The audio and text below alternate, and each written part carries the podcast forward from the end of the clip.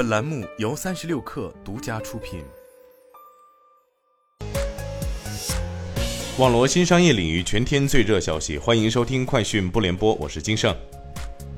据台媒报道，台积电高雄厂正式编定为台积二二厂，并且完成该厂两纳米营运团队建设。台积电供应链认为，台积电或许可能将高达逾七千亿新台币的一点四纳米投资计划转向高雄，但仍是其他县市争取台积电进驻态度及台积电全盘规划而定。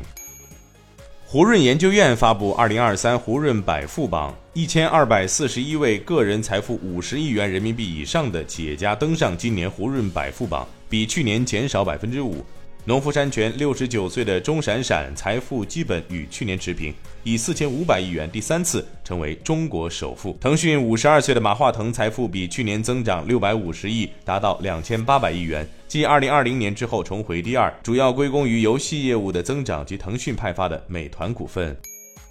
去哪儿大数据显示，十月十四号以来，全国各地迎来登山赏秋旺季。近两周，全国山水景区门票预订量环比上月同期增长一点三倍。同时，今年夜游从夏日持续到秋季，十月十四号至今，全国景区夜间门票销量环比上月增长一点六倍。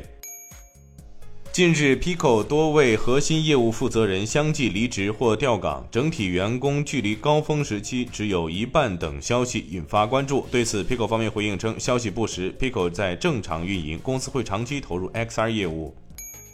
根据罗氏制药向美国马萨诸塞州联邦法院提交的一份文件，罗氏中外制药已与美国生物技术公司博健就其仿制药涉嫌侵权罗氏风湿关节炎药物 Actemra 的专利诉讼达成和解，两家公司将采取措施撤回诉讼。